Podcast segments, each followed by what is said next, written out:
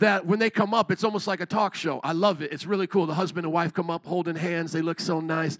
And then they say, how you doing, honey? I'm doing good. Let's tell them some announcements. I mean, you guys probably wouldn't like that, but they like that in that church, okay? But we said in our church, we said, my wife and I, we, we just can't be the face of that which brings spirituality. We just can't be the face of that. We don't want people to see us as something different than the one that they're meeting at their life group or going out and doing evangelism with. We don't want them to see us like, you know, on, on some big stage up here, you know, which our stage is, what is it, Brother Carlos, about six inches? Six inches, yeah. So we don't stand up too high here. We don't stand, I think Berto's still taller than me when I'm on this stage, you know. But we, we said, well, we've got to empower the people to begin to do transitions so that when that moment of uh, expectation for miracles and prayer and the word of the Lord, that they would see that the body of Christ is equipped to do it, that you're able to be used by God, no matter who you are. Like we wanted everybody to see, we're just like you. So we began to make that that transition to have other people do transitions. And, and some of you probably, if you look back at your history at Metro Praise, you would say, I never remember you doing it. I don't remember uh, just you and your wife every week doing announcements and so forth. But it was a time, it was here.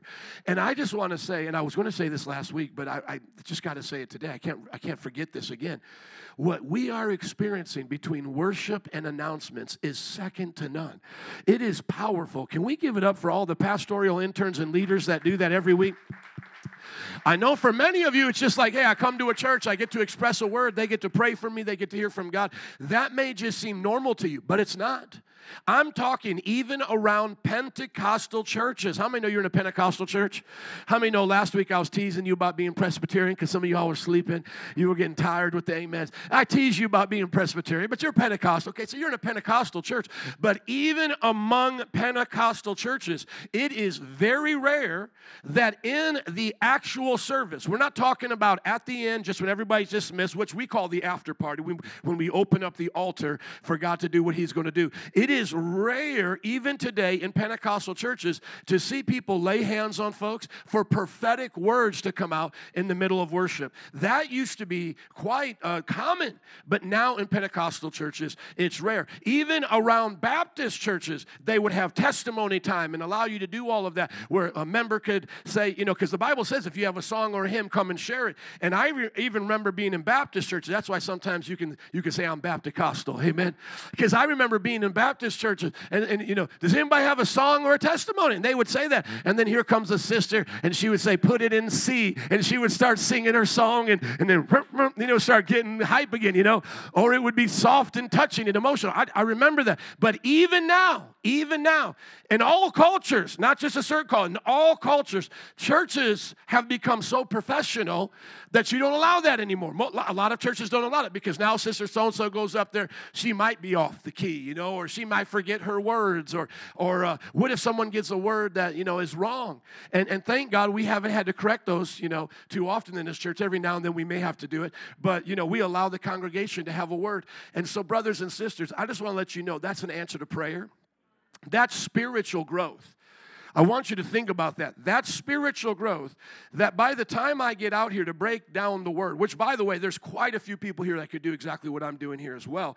But I'm saying when I come to do my job, break down the word, think about what has already been accomplished. The Spirit of the Lord has spoken to you and what you're going through in your situations. The Spirit of the Lord was here. The Spirit of the Lord was speaking. And when I meet my friends, uh, as I used to, as I told you, I used to attend the cemetery, which is really the what? The seminary. I've said it a thousand times. And will I say it a thousand more? Yes, I will. Yes, I will. Because the thing about dad jokes and pastor jokes is they never die. They just never die. So as long as I'm here as a dad and as a pastor, you will be hearing those kind of jokes. Just let you know.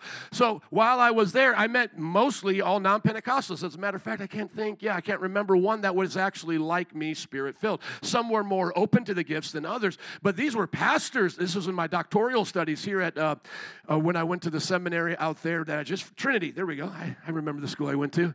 Man, am I getting old?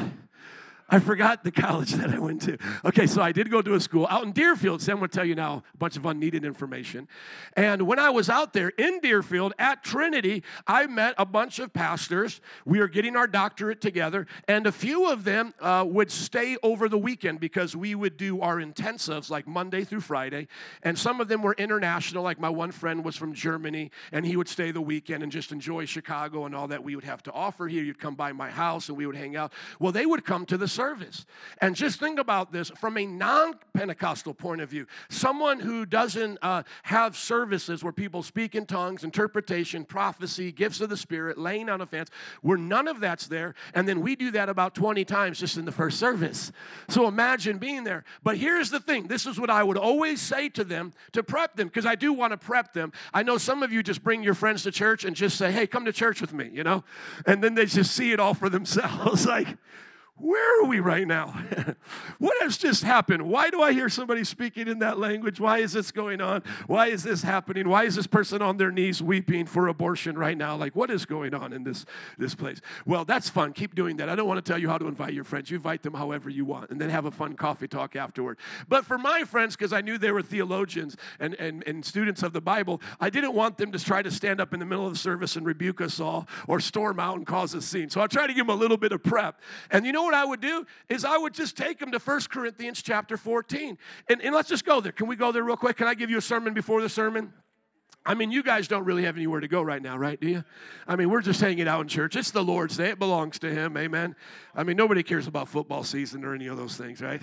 Half kid. Okay, amen. It's one of those seasons, right? Are we still playing baseball? Is baseball still happening? No. Is the Cubs or Sox still playing or are they done? They're done. Half of you don't care either. Maybe I should just look at one or two of you. Do you care about sports? Okay, he doesn't. Well, I was looking at I was looking at my other brother Javier, but Daryl doesn't. He's like me. Amen. Look at 1 Corinthians 14 quickly. And it's okay to care about sports because we can care about hobbies and different things. We all have them, right? We all have them. Okay, look at 1 Corinthians chapter 14. This is what I would say to them. I would say, look, we're going to do this. Go to chapter uh, 14 and look at verse 26. I would say, brother, your church may not look like this, but our church does this. What shall we say, brothers and sisters? Uh, this is uh, chapter 14, verse 26. What then shall we say, brothers and sisters? When you come together, each of you has a hymn, a word of instruction, a revelation, a tongue, or an interpretation. Everything must be done so that the church may be built up. How many feel built up today? Amen. If anyone speaks in a tongue, two or at the most three should speak one at a time, and someone must interpret. Now, this is where people who don't like us speaking in tongues, when we don't interpret, they go, See, you're not supposed to speak in tongues if nobody interprets. So they may go that far with us, but read the rest of it. If there's no interpreter, the speaker should keep quiet in the what? The church and speak to himself and to what? God. So when it says quiet in the church, that means like what I'm doing right now. You're quiet in the church while I'm speaking. But that doesn't mean if I say right now, let's all pray to God, that doesn't mean you can't pray. But if I'm going to call upon you to speak to the church, you need to be able to pray in such a way that we can all understand. Or if you're going to give a message to the church, everybody needs to understand. Otherwise, stay quiet and just pray between you and God. It doesn't say just stay quiet and then move on with your life. No, it says stay quiet in the church in that context and then speak. Everybody say speak. See how it says keep quiet, and then another place it says speak in the same exact verse? See, some people want to say, well, if we don't have an interpretation, we're just going to stay quiet because uh, then we can't speak in tongues. No, we're only going to be quiet in the context of giving a message. My tongue, I'm not speaking to you in tongues right now. How many know that? I'm speaking to you to a, a, a non supernatural language and we're communicating. If I have a tongue, I am only supposed to speak it to you if there's an interpretation. Otherwise, I stay quiet with it, right? And then I speak it to God between me and God. Does everybody understand that? So that's why we do that. But notice how it says it right there. There's going to be songs that people are going to have in their heart that aren't on the list. There's going to be words or instructions that aren't in my sermon today that are going to be coming forth. And there's going to be supernatural language and interpretation. Can I hear an amen? If you just went through that about five minutes ago, that's what's up. And I just want to thank all of these leaders and all of these uh, just spiritual people that are participating and doing this, and including yourself, because I think you're a part of it. I, I just love our church. I don't ever want us to take that for granted because uh, when's the next time I'll be going through 1 Corinthians 14? I have no idea. You know, we're in John now, and that might be for a year or so, and then I just started Hebrews in the second service. So, you know, sometimes you got to stop within what we're doing and have a family chat and just be like, man, you guys are doing awesome because that's what church is for us. Now, for those of you who are not deep thinkers, and you just trust us, that's okay. We appreciate that. But just understand why we do that. Like, just understand why we do that. So, if you were to take a, you know, like a time traveling machine and to go back 2,000 years, other than people holding a microphone and having materials like this, I think the church would be exactly the same as what you experience today. Honestly, I don't think there would be a pope. I know there wouldn't be a pope because there's no mention of them. There, there would be no people in special clothes or candles or prayers to the saints. There'd be no cathedrals. What you would be doing is probably meeting in somebody's house or business. You would be gathering together, greeting each other, hanging out. Then there would be a time of singing songs. And then people in the congregation would have their songs and messages, and supernatural things would happen. And then someone who would be in charge of that meeting, someone who would be be responsible and accountable to that congregation, not just a one man show, but someone responsible to that congregation and accountable would share a message from the Lord. And then they would end in prayer and singing of songs. Does that sound familiar? And I am, I'm telling you, I am not making that up to make us match it. I'm not saying like everything I know we did and then just trying to pretend that was back there. No, I'm telling you, everything that I just said is back there. That's why we do it in this church. So you are a part of a special church. We're not the only one that's never think that, but we're a rare breed, even in this culture, to believe in Pentecostalism to the point, everybody watch this, that I trust you when I say, Does anybody have a word? See, my friends are Pentecostal and they believe that they get words, but man, let your congregation share a word and let's see how much you trust the Spirit of God. Come on, somebody. I mean, I know a lot of Pentecostal ministers, they'll get up, shake, rattle, and roll and say they have a word, but man, they don't trust the Spirit of God with y'all. don't let anybody from there have a Spirit of God uh, say they have the Spirit of God because they're going to come up and say some wacky stuff. I love taking the step of faith and say, hey, here we are. We're serving God. And you know what? If someone comes up with something wacky, like let's say someone came in this congregation and was from the Church of Latter day Saints, and they do uh, sometimes visit churches underground, and they do uh, at times try to um, catfish people at crusades. This is not a, a slight towards them that I'm making up. This is actually true. You will see Mormons at times around Christian events handing out their materials as if they're a part of it. They're slick like that. And they'll also try to uh, invite you to their church, not telling you what kind of church they are. Okay, can I hear an amen? Okay, so let me just tell you. Let's say a Mormon came in here and said, I want to give a revelation. I have a burning in my bosom. Let's say they tried to be so slick and try that here. That Joseph Smith is a prophet and that the Book of Mormon is another testament of Jesus Christ. Now, let's say that happened. Let's say that happened. Would anybody here have to go run for the doors? No, we would say, You false prophet, we're glad that you came today go get the pastor out the door and let's have a discussion with you, you know? Pastor, we, and of course I would hear it back there because I'm right next to you, you know, and it would be, Pastor, we have one. Like, in, in other words, the false prophecy, the false prophecy wouldn't throw anybody off. We, we would be like, well, you came to the right place today. We don't receive that. And we would tell the congregation, okay, we're going to take the microphone now. We don't receive that. But hey, if you want to talk about your false prophet, let us finish our service and we'll meet you right here in an hour and we'll put this thing online and we'll let everybody see what we have to say. Now, you might say to yourself, oh, that's crazy. Well, a few years ago, you would have come to a Metro Praise service with four Mormons sitting on the stage. Anybody ever come to a service like that? Some go back that far with us? Yeah.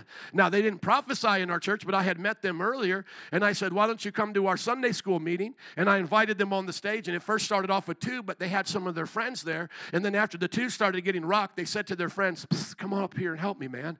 And then there was four of them and just me sitting up there, and that was church for us that day. Well, we went on to do other things, but that was how it started. Can I hear an amen? So it's not like, let me just say this. I learned this from Pastor Ron Allen in Fort Wayne, Indiana. It's not that, it's not that misuse or abuse should lead us to not using something or disuse. Can I hear an amen?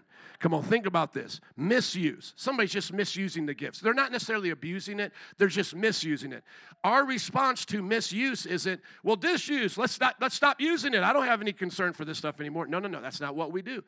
Now, let's say somebody abuses it. Let's say there's churches where everybody has a word and they're corny. I was looking at a live feed the other day, and uh, or a show the other day on YouTube, and the person was reacting to a, a Pentecostal leader that was teaching people how to cast out demons.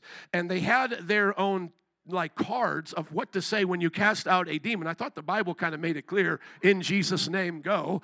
Uh, but there had to be, I guess, some kind of a dialogue with them and the demon. And so this is where it even got cornier. That's because maybe you want to do that. I get it. You want to train each other up. That's okay. But then here's the thing that was a little bit weird is they started doing it on each other. Satan, I rebuke you in the name of Jesus. What is your name, you foul spirit? And they're like Christians looking at each other. And, and the, the pastor or the leader that was doing this was like hype. He's like, man, look at what we're doing. We're raising up everybody and how to do this. And it's just corny, okay? So listen, if people misuse the gifts, if people abuse the gifts, because that's to me now, you're just abusing it now. You're, you're taking it like it's a carnival game, okay? You will cast out spirits quite effectively if you can just get this down in the name of Jesus. If you can get that down, you're good. You don't need to have a conversation with the spirit like you're in poltergeist, okay? You don't need to ask where it's gone or where it's come from, you know, what its name is and all the friends. I used to do that, and I, and I understand it can provide a show for the people, but it does scare the ninos and ninas. I will tell you that. It does scare the children when you start talking to these things. I just got fed up with them over a while. Now I just cast them out in Jesus' name because, I, like I said, I've been around for a while. So just because somebody misuses something or abuses something, that doesn't mean we stop using something. We just use it properly. Amen? So our, our intention is in this church that what you're experiencing every week is like this. And so, if you have a word, if you have a song, if you have something in your heart, we want you to share it during that time because we believe God speaks in and through you. We believe that God has a purpose and a plan for your life and that it's going to impact other people. And I would be uh, not only prideful, but I would be naive to think that just only a certain people have that. When you read the Bible, like the 120 in the upper room, God gave it to all of them. Now, this is where, and I'll say this in closing as I get ready to preach out of John, this is where I would say we as elders and, and leaders and those who have been around for a while have a job. It's right here, verse 29. Two or three prophets should speak, and the others should weigh carefully what is said. Now, that's where I have a gift. Why? Because I have been weighing what the word of the Lord has been saying on the scale for a while. And how many know this is deep? Somebody go, deep. This is deep right here. There's no depth to the knowledge of the Word of God. So if I hear you or another pastor or leader, and you know, First Timothy, just put in a new tab for him, please. First Timothy chapter 3, we appoint elders and deacons from the congregation, and these are the ones who should weigh carefully what is being said. And, and actually, we all should be doing that, okay? But you should trust your church that the overseers or elders, that they are doing a noble task, that they're making sure sure they hear those words because I've read the Bible a time or two. Amen. In Jesus' name. I've read it a time or two. I've, I've forgotten a lot of it at times too. I remember my professor used to say to me in rebuke, because I kind of was a know it all, he would say, Brother, I've forgotten more than you know about the Bible. And that was true. Amen. And I can definitely, but here's the sad part about this I can say that too to a lot of people because old people be forgetting stuff. So, yeah, I, I forgot a lot of this stuff too, but I'm by God's grace always refreshing and remembering. Um, sometimes people will put up a quote by me, and I'll be like, Where did they get that quote? And it's like, Oh, from my book I wrote. And I know it sounds funny, but it's actually true. Sometimes I read through my devotionals and I'm like, mm, that is good.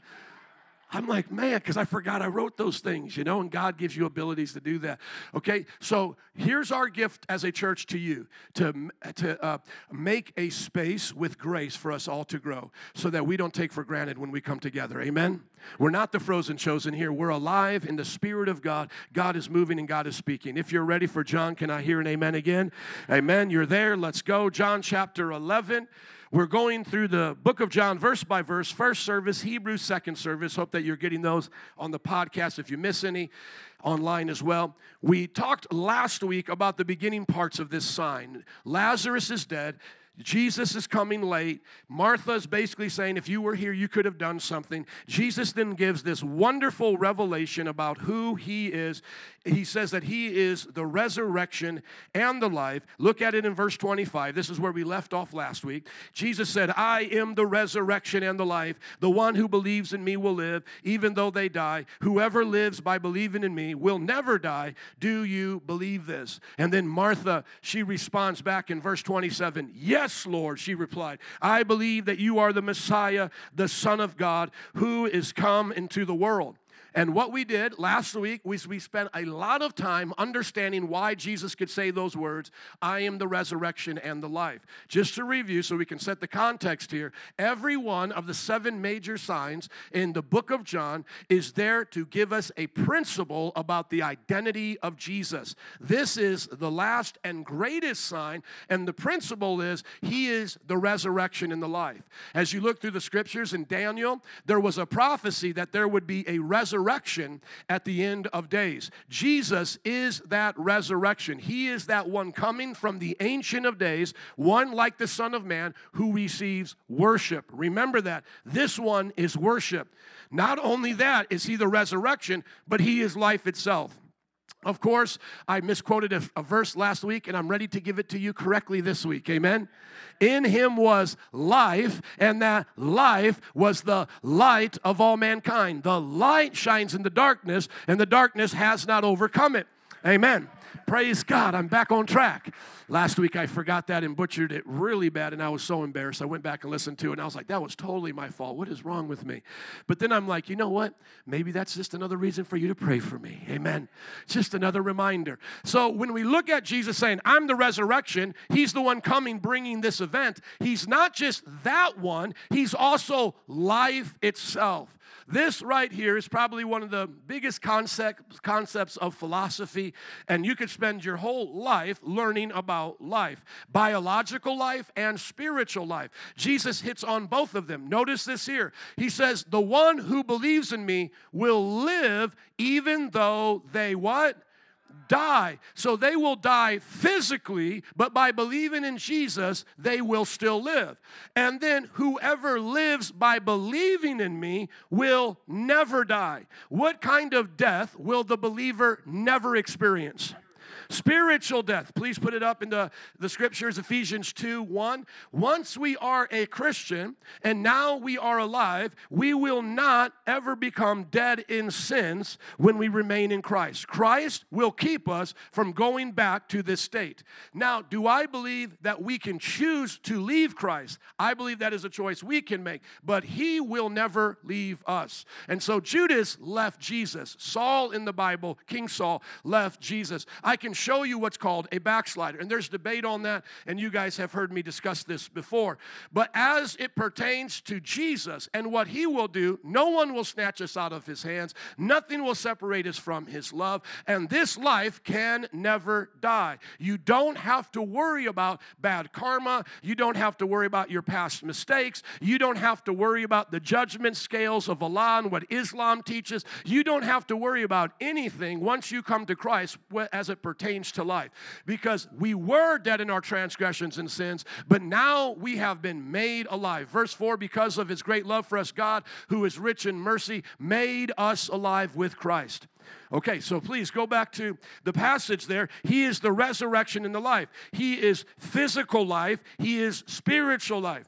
Whenever you talk to someone, that believes that science has all the answers, all you have to do is ask them, where does science come from? Where does the ability for us to do science come from? You have to have life to study life. Amen? You have to have a mind to do the logic of science. So, where do minds come from? Where do laws of logic come from? And what the Bible is teaching us is that Jesus is that life. And when you look at the scientific revolution, the scientists of that time, Kepler, Bacon, and Newton, all these others, uh, summarized what they were doing in the natural world as thinking the thoughts of God after Him. In other words, they were following the footprints in the sand.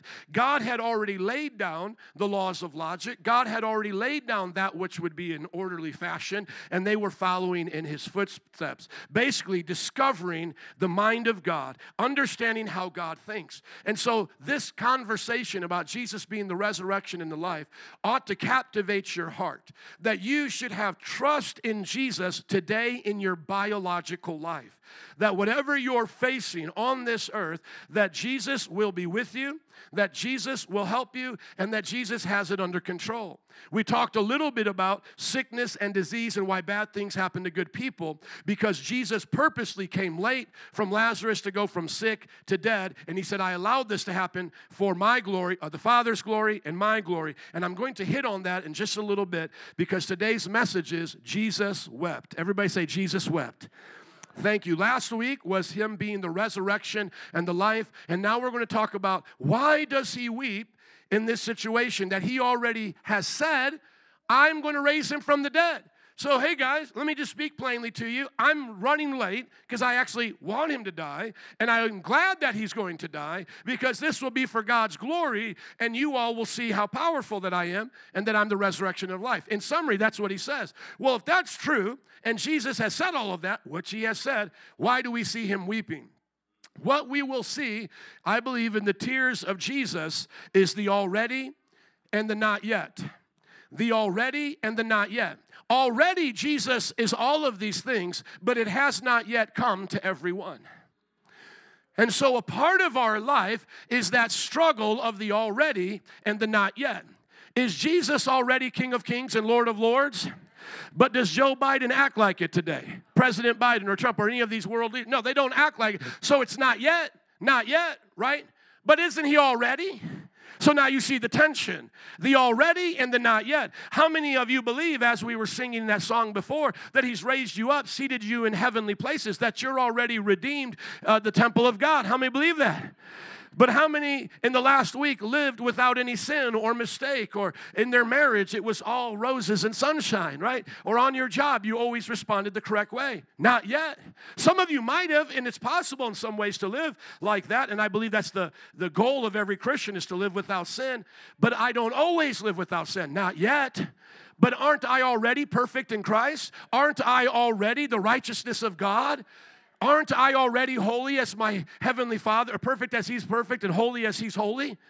But do I always live like it? Yeah, not yet, not always. And so, what you're going to see is this tension that Jesus is purposely building for us. Now, He says, It's good that I'm not there so you all can see this miracle. And sometimes we then feel sorry for Lazarus. Well, what about Lazarus? Maybe it wasn't good for him. Maybe he didn't want to die. But here's the thing if you had a choice to die and remain dead or die and be raised for God's glory, which one would you pick? To die and be raised for God's glory. That sounds fun. So I think, you know, it's still even kind to Lazarus to give him the chance to be a part of a miracle. Now, I know that sounds flippant because then when we talk about the suffering of our brothers and sisters and moms and dads and family, we might say, well, we haven't seen them raised yet, we've only seen them die. But what if I was to tell you that everyone's life was an already and not yet? What if I was to tell you that everyone's life can end good with Christ raising them from the dead to never die again? What if I told you that the story of everyone's life ends with them shouting and jumping and being free? You see, this is what Jesus is teaching us. And this is why, if you've been to a Christian funeral, you've probably heard this scripture. As we're burying somebody, the pastor or the one leading the uh, funeral will say, Jesus said, I am the resurrection and the life. Well, why does that bring us hope in the middle of all of this tragedy and sadness? Because we know that God's going to right every wrong. It's already been settled, but we haven't yet seen it. The body's still there. The sorrow's still there in that moment. And I believe when we get to Jesus weeping, he shows us that he identifies with our pain. that we're not just in God's aquarium or terrarium, we're not just God's pets. That God is actually personally grieved by what we experience. That this wasn't God's best intention. When you go to the Garden of Eden and He gave us the choice, which choice do you think He wanted us to do? To have life or to have death? What do you think God wanted? He wanted us to have life. But what did we do? We chose death. We chose that which was spiritual death. And because spiritual death came first, then natural death followed, right? Because in the day they ate of it, their body didn't surely die, but their spiritual connection did, as we learned in Ephesians 2, died. And because they were separated from the Wi Fi of heaven, they were no longer plugged into the glory of God, they eventually died physically. But what does Jesus show us in coming to earth? He shows us, I want to restore that which has been lost. Jesus wants to raise that which is dead. So he's going to use Lazarus as an example of how he can make every wrong right. What would we say is the worst possible thing that can happen to us right now? We could die right? Like in the natural, what's the worst thing that could happen to all of us right now? We die. Now, some people might say being tortured. Yeah, but then at some point, if you're not being tortured anymore, you can get up and live, right? You might live with a limp, but you, you get up and live. But the absolute worst thing is that you what? Die. So, what is Jesus showing us? The very worst possible thing that you can imagine, he can overcome. And not only will he do that for others, he will do that for, not only will he do that for the believer, he's actually going to do it even for the unbeliever. Not that they'll raise for everlasting life, but the Bible says they'll raise for everlasting condemnation. Notice this that he now controls what happens after you die, even if you're a sinner. Sometimes we think to ourselves, well, Jesus, he's just the king over all of the Christians. And then the devil, he's a king over all of the sinners. And that may be true to an extent, like how we look at the two kingdoms upon the earth. There's a kingdom where Satan is in charge, and, there's, and that's a kingdom of darkness, and then there's the kingdom of God. But in all reality, Jesus is the king of kings. Jesus is the king over the devil. In other words, Jesus can do with the devil whatever he wants. And so, if he chooses for the devil to be sent to everlasting destruction, he can do that. If he chooses for those who deny him to get a resurrected body, but not to everlasting life, but to shame, he can do that. Go to Daniel chapter 12, verses 1 and 3, just to bring up the bad news so we can go back to the good news. Can I hear an amen? Amen. I don't want to be accused of just being surface level here by only bringing up the good news. I believe Jesus not only weeps for those of us who physically die and know that he's that they're going to be raised like Lazarus, but I believe he actually weeps as he did for Jerusalem for those who die spiritually and he knows will perish. Now, this does not mean that you're always going to see Jesus weeping for you. By the time of judgment, he'll no longer weep. Brothers, go back to the notes, please. It's Daniel uh, chapter 12. Thank you, verses 1 and 3. Just had to catch up for myself. You guys are doing great. At that time, Michael, the great prince who protects your people, will arise. There will be a time of distress. This is the end times, such as not happened from the beginning of the nations until then. So I believe we're approaching this. This would be the time of the Antichrist and so forth. But at that time, people, everyone whose name is found written in the book, will be delivered. Multitudes who sleep in the dust of the earth will awake. Now, this is Old Testament terminology, but it's applying now to Jesus in the book of John. Some to everlasting what? Some to everlasting what? Life. Others to what? Shame and everlasting contempt. So everybody gets up from the dust of the earth. Ashes to ashes, what? Dust to dust. From dust we came, to dust we go. But did you know you go back framed into dust? You will get a dust body again. And this time it will be an everlasting dust body. And I believe it will be personally generated by the glory of God. But the sinner will have something else working in them the judgment of God. And that will be upon their actual body as they suffer for all of eternity. Now, going back to John to the good news, he wants us to be on the right side of the resurrection. Jesus is showing us through Lazarus that he cares. Okay? So that's let's be like Martha and confess who Jesus is. He's the Messiah, the Holy One chosen of God to bring us salvation. That's all packed in the word Messiah or Christ. Mashiach or Messiah comes from Hebrew, Christ, Christo from Greek. The Son of God who is come into the world. Verse 28. After she, Martha, said this, she went back and called her sister Mary. Now, what does she do with Mary? She said, The teacher is here and is asking for you. When Mary heard this, she got up quickly and went to him. Now, Jesus had not yet entered the village, but was still at the place where Martha had met him. When the Jews had noticed, or, or had, who had been with Mary in the house confronting her, noticed how quickly she got up and went out, they followed her, supposing that she was going to go to the tomb to mourn there. And this was this kind of my observation. Why wasn't Mary there to begin with? Maybe she was having a pity patty party, so Martha has to go back and get Mary. Just something to think about in the narrative. Verse 32 When Mary reached the place where Jesus was and saw him, she fell at his feet and said, Lord, if you had been here, my brother would not have died. How many know that's true? How many know every single one of us could say that at any funeral? Jesus, if you would have done something, grandma wouldn't have died. Come on. How many know we could go to every uh, you know situation in life, every bad neighborhood, every corrupt politician, and say, God, if you would have done something, this wouldn't have happened. What is God teaching us here? The already and the not yet. He's teaching us that not everything is going to go the way that you think it should go. And in actuality, it's not going to go the way that He first planned it to go. Now, God's redemption is not an accident or an afterthought. The Bible says Jesus is the lamb slain before the foundation of the world. As we talked about in one of the services that I've been in in the last few weeks, that Jesus is and was and will be. Was that in this service or another service? Okay, I think it was in another service for all the blank stares. Who was and is and is forever will be, who is to come. How many have heard that before in the Bible? Okay, so you've heard that before. Now, guess what? For us, we experience time in three phases past, present, and future. How does God do it? All at once. He's always in the past, He's always in the present, He's always in the future. He never learns and He never moves, He's there. He always knows. Oh, always in the past. That's so deep. Well, in God's mind, there is no difference. See, we experience time as corridors, as going through doors, you know. I just left the door of the past, now I'm in the present, and I'm going into the future. That's how every moment is moving in our life. Can you get the picture if I was doing a YouTube video? I'm leaving the door of the past, I'm now in the room of the present, opening the door into the future. Can you see it? God's just in the room of all three at one time, transcending it, okay? Now, this doesn't mean that anything goes, that God just says, well, whatever will be, will be. No, he's planned it all for his glory. Now, at this point, what's the rational question that comes next? Well, what about the bad stuff? That's what we're learning in the resurrection narrative of Lazarus. We're learning that even the bad stuff works for God's glory. Now, at this point, you're going to have a fork in the road. You're either going to say that bad stuff happens and it has no purpose, or you're going to say that there is a purpose in the pain. Because if we believe in God, and how many believe in God here?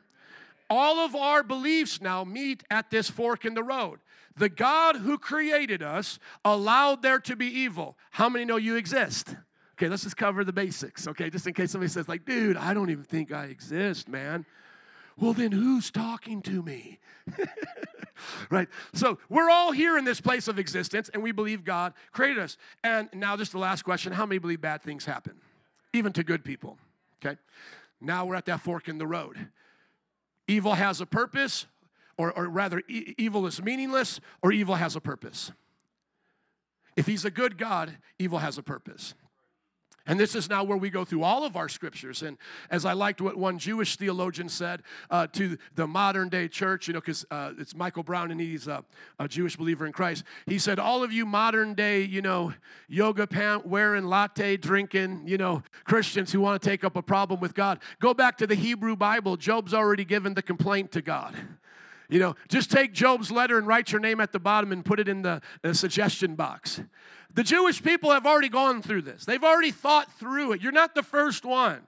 They were slaves in Egypt saying, Yay, we're God's chosen people. You know, and I don't make light of it, but think of it. We're God's chosen people as they're getting treated as what? A Hebrew slave.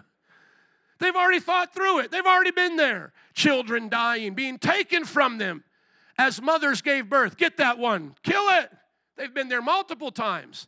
As the same theologian said, here's the basis of every Jewish holiday. They tried to kill us, God delivered us. Now let's eat, drink, and be happy.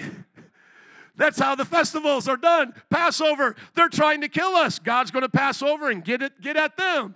And then the next thing, the next thing, right?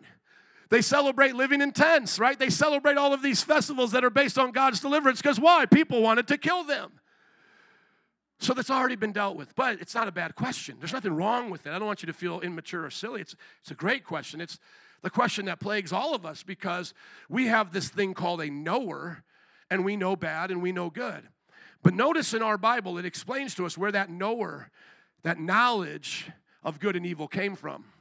It was our choice and rebellion to learn it this way. We could have understood the things of God without the experience of actual evil.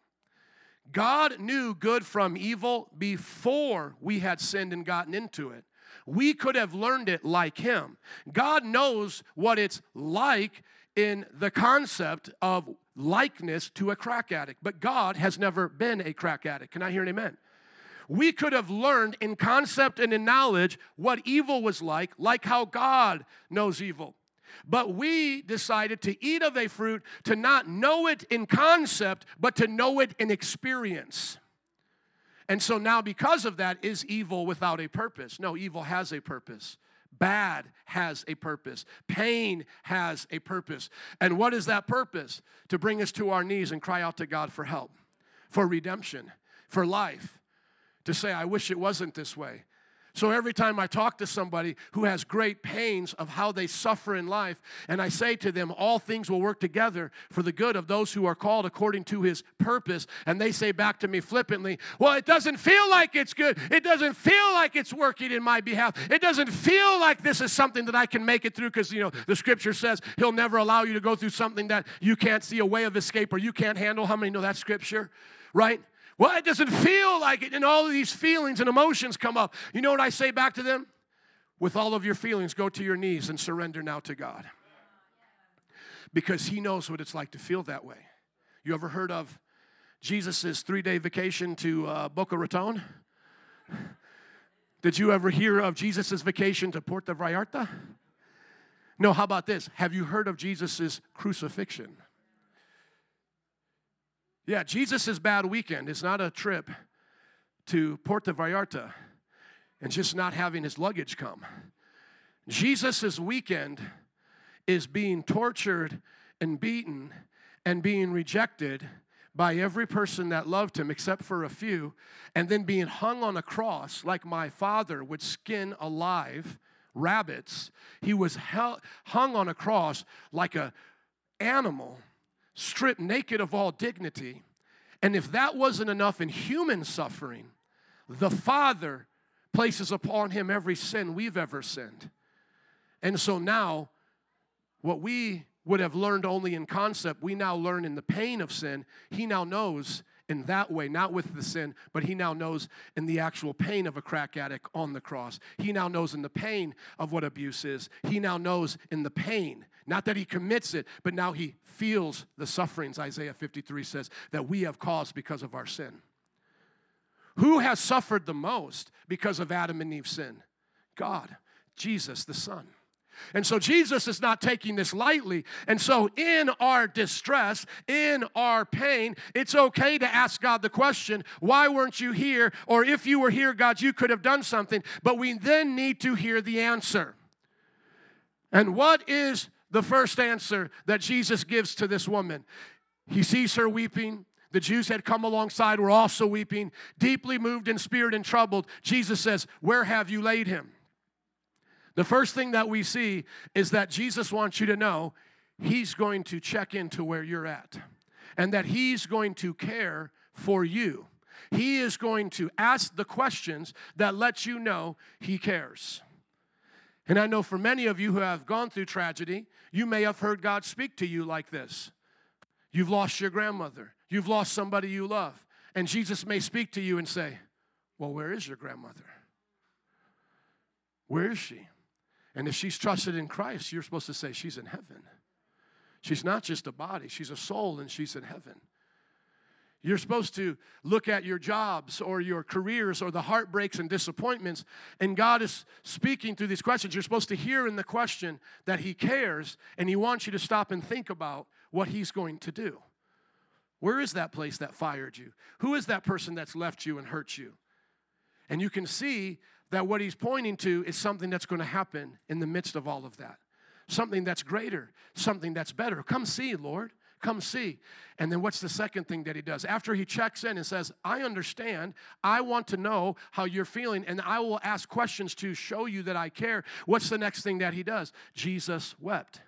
He emotionally bears our burdens. Now, if you know the story, as we said from the very beginning, he already knows the end. He's going to raise her from, uh, raise him from the, be- the dead. Why doesn't he just say to her, Hey, it's going to be a party. Hey, wipe away your, your tears, little baby girl. It's going to be all right. Tell these Jewish people, tell them to go out, get out the good stuff. We're going to have a party. We're going to eat, drink, and be happy. Why doesn't he do that? Because he's teaching us through the care and concern of those questions that he emotionally relates to us. Do you know that I've seen in atheist debates with non believers them mock Christians and say, Why do Christians cry at funerals? Well, first of all, you haven't been to every funeral because I've been to some where they praise, jump, and shout the whole time. Amen. But they say, well, still, even after that, why do they still cry? If they're going to go to heaven. Don't you all believe it? See, the fact that you cry at your own Christian mother's funeral shows that you really don't believe she's in a better place because you're, you're just like us. You feel hopeless. Well, then let's go back to this story. The one in this story, the hero, the very one who said, I purposely came late that the man could die, that I could raise him from the dead so that y'all can see my Father's glory and my glory. Why is he crying then? Because the already and the not yet. Yeah, we know we're going to see him in heaven, but it hurts now. And it's okay to know things in the now. I know I'm going to heaven at some point, but right now it hurts. Life hurts. People hurt. How many of you have been hurt by people? You know, it hurts. How many have been hurt by people you love because they left you before you wanted them to leave? I know it doesn't seem like we want to say it that way, but everybody we love is going to hurt us in some way or another. Well, stay with us longer. I'm not ready to lose you yet, mom. But did she really have a choice? No, but she still hurt us in that way, didn't she? By her leaving, but it wasn't her choice. You see, David said it like this even though my mother and father forsake me, You'll never forsake me. And I remember my father teaching me this when his father died. And he said, I always wondered, what does that mean? My mother and father will never forsake me. I have a great mom and dad. They're never going to forsake me. Like, how would that even apply to me? But when he's there at his father's funeral and his mother's funeral, he's now forsaken. Of course, they didn't have a choice. You get my point. But the psalmist is right. Even though my mom and dad, in another way, you could say, leave me. God, you'll never leave me. Jesus is weeping because he knows what it's like to live in the shadow land.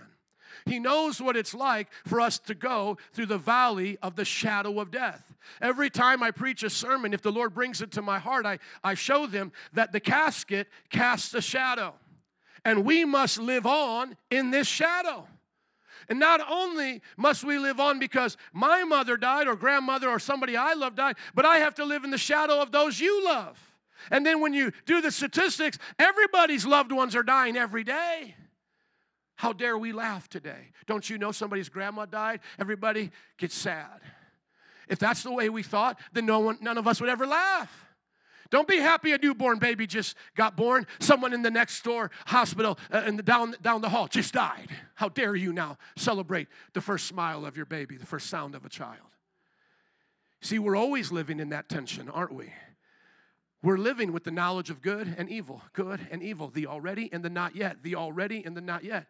And so when we go to funerals like Jesus, we feel the pain because for this temporary time we'll be separated from them. We feel the pain when we lose a job, even though we know that we can go find another one. We, we weep when our friends betray us, even though we might have 10 other friends that love us. Why? Because we feel the tension of the good and the evil and the already and the not yet. And what Jesus is doing in this moment, and I want everyone to get this what Jesus is doing in this moment is weeping with you through every painful experience of life. He's not going to make a Bible the life story of every single one of us and weep with us to prove it to us, you're supposed to take it by faith. Amen? And then Jesus went with Joe to fifth grade, and Joe got teased, and Jesus wept. Now, chapter 5048. He went with Jose to Nini's Deli, and there at Nini's Deli, when Juan's friends and customers betrayed him, Jesus wept. How many can take verse 35 in its context and apply it to every situation we ever face and know that Jesus weeps? Jesus hurts. Even though he sees the next thing that's coming in Juan's life, it's going to be amazing. Even though he sees what Joe's going to become after fifth grade, it's going to be powerful. Even though he sees the person you're going to fall in love with after that heartbreak, yes, that is true. The future is there, and God knows it better than everybody else. But he's also the God of now, he's also the God of the moment. And so we ought to take comfort that he weeps with us and that all pain has a purpose. And as I said, even if the only purpose you can see in that pain is to go to your knees and say, I need you, God, then it showed you that life is but a breath. And the glories of man are nothing but like flowers in a field that are here today and gone tomorrow. As C.S. Lewis said, it's hard to hear God's voice in pleasure, but we hear it so often in our pain. Now, I don't want us to be sadistic and want pain throughout life, but if you're in pain and you're hurting today, take a moment to hear the questions of Jesus pricking your heart to have you to think about things that are greater than what you're going through. Have the, the whispers of Jesus show you the weeping and the brokenness that He's there with you. And then have Jesus bring you to the cross because they don't yet have the cross. We now can look to the cross, and there He says, It is what? Finished. And now I can say, I believe. I believe that I will raise like Lazarus. I believe my purposes and plans will come to pass.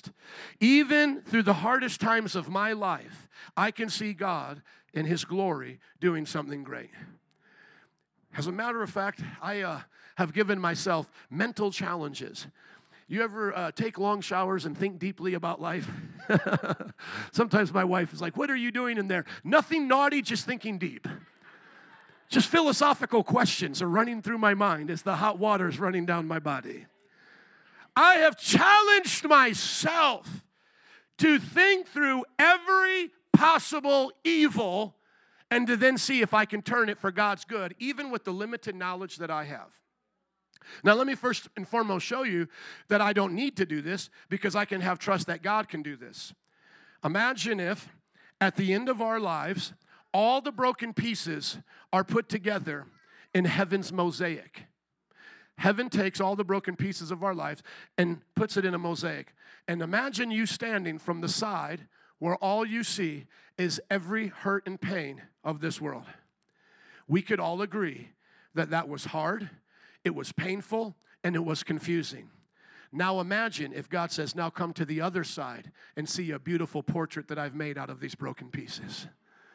I'm hearing an idea for an artist. Come on, somebody.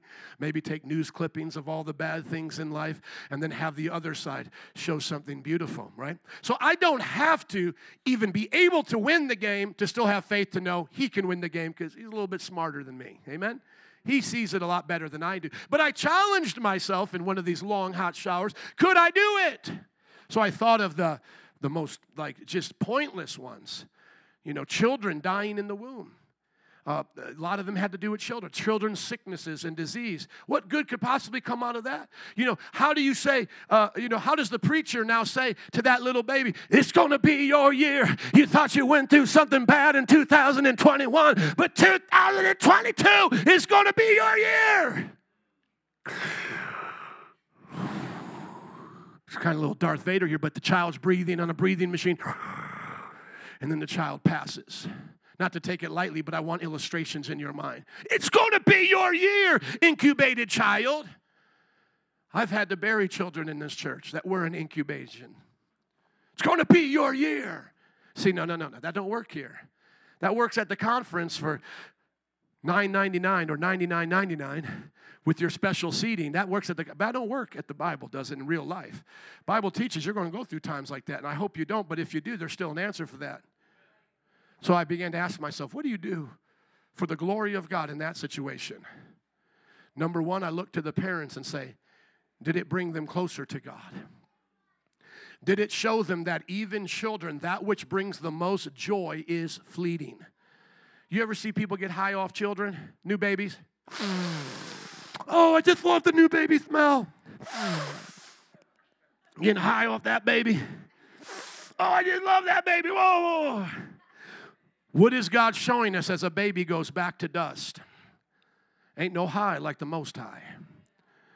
You can't put your hope in life, even in the most precious creation that God has ever blessed us with.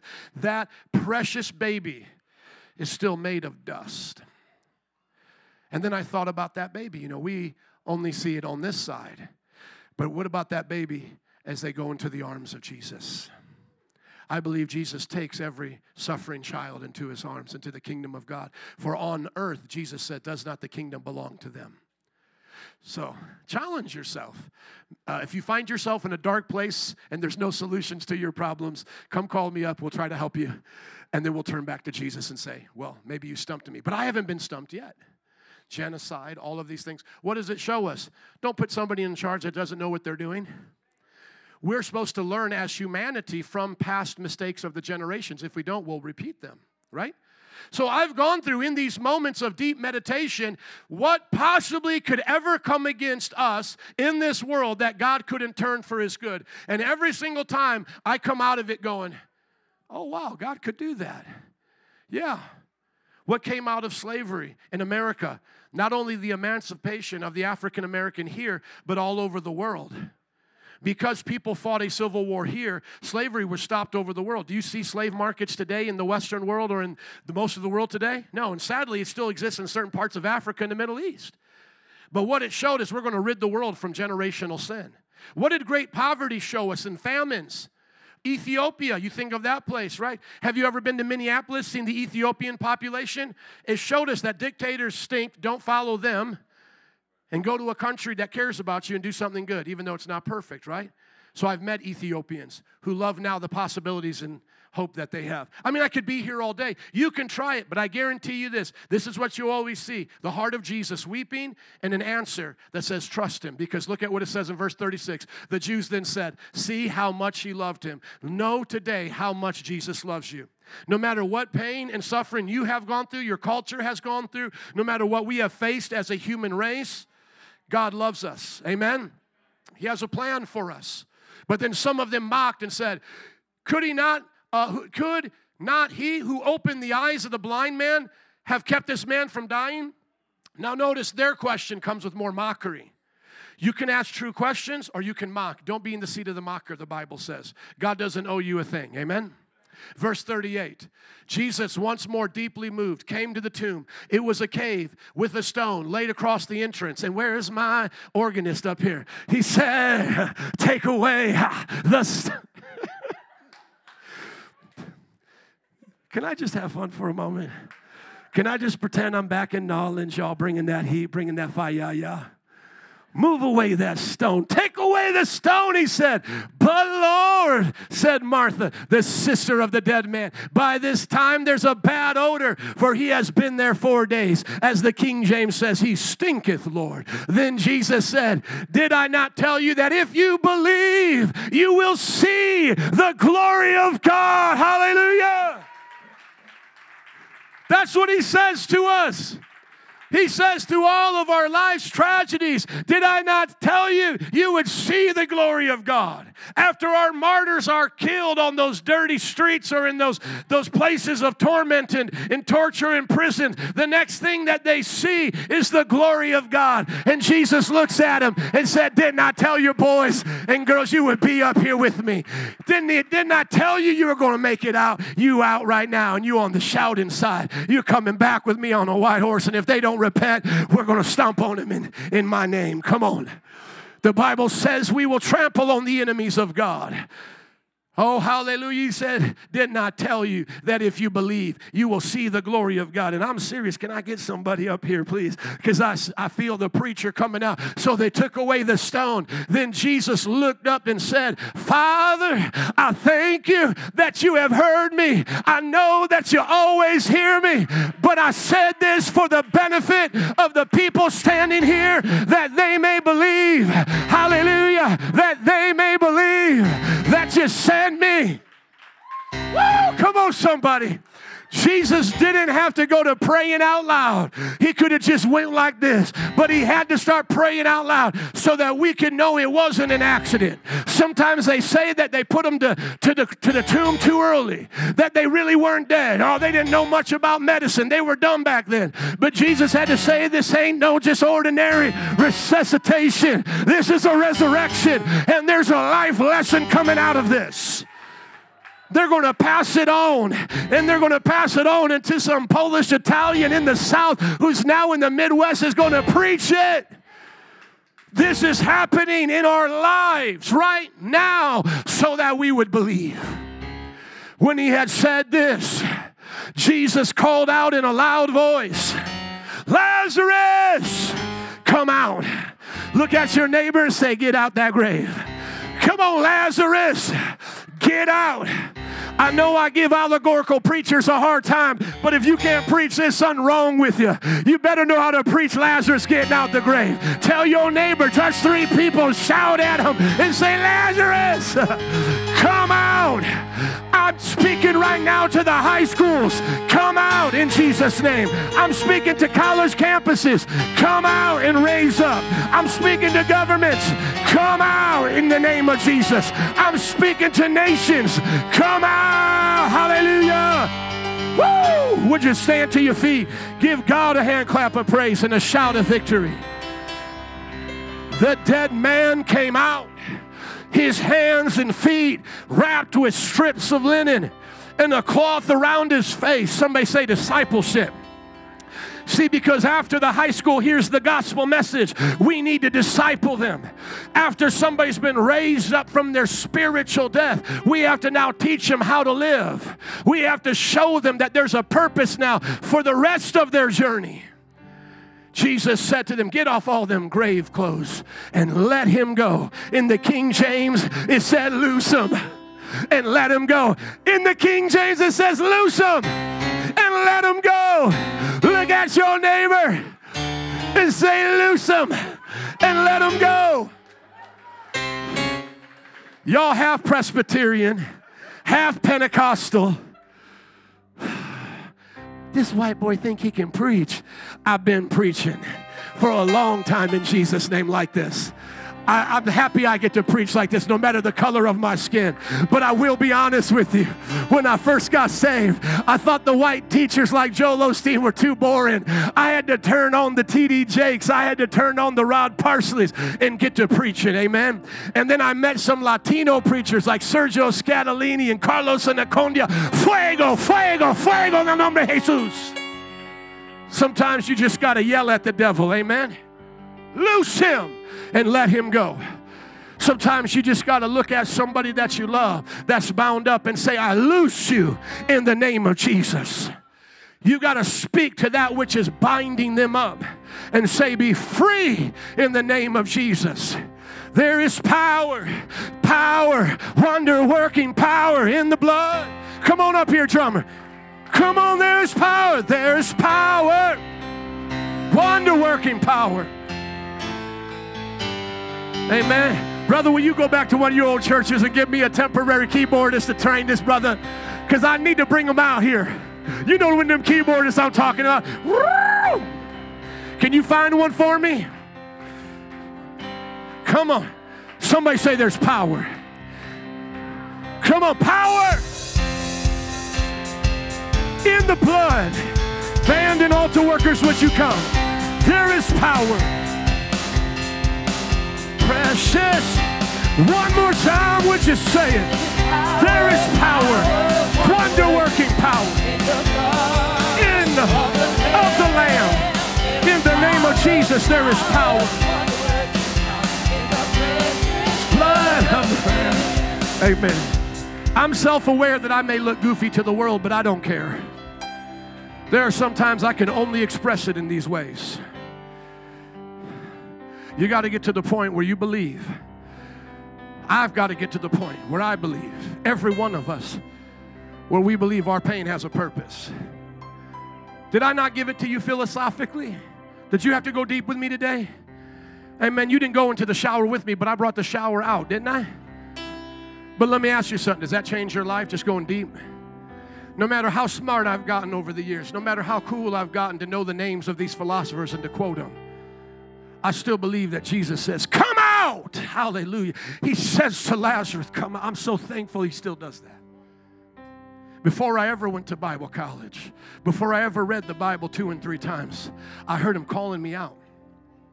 Before I understood all the books that I even wrote in the back, I heard him saying to a church, Loose Joe and let him go.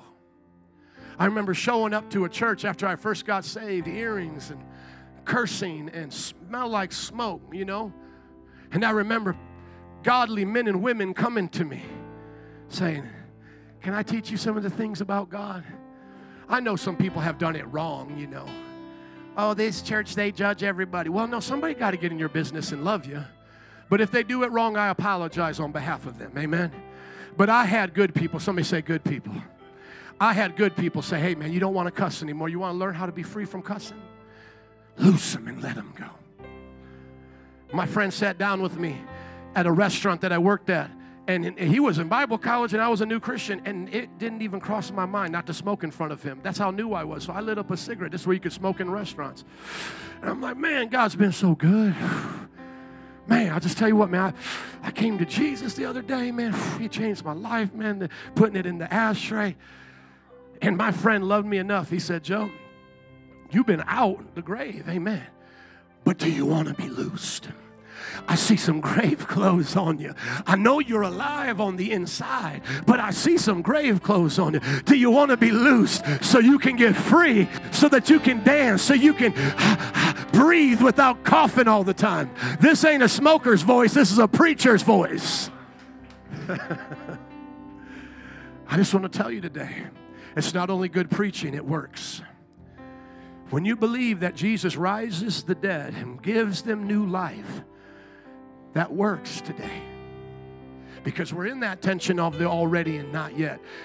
I know we may not see every miracle, but I'm going to keep believing because I don't know which ones I'm going to see. Jesus had other people die, he didn't raise. The disciples eventually die, and some of them got raised to only die again. Lazarus died again, okay? This is not the final resurrection. So even if we see a thousand miracles, there's going to be the thousand and one time where we don't get it and we got to go.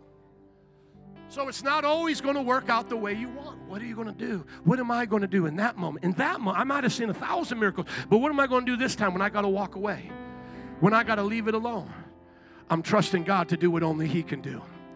And if it's not, if it's not in this lifetime, it's in the age to come.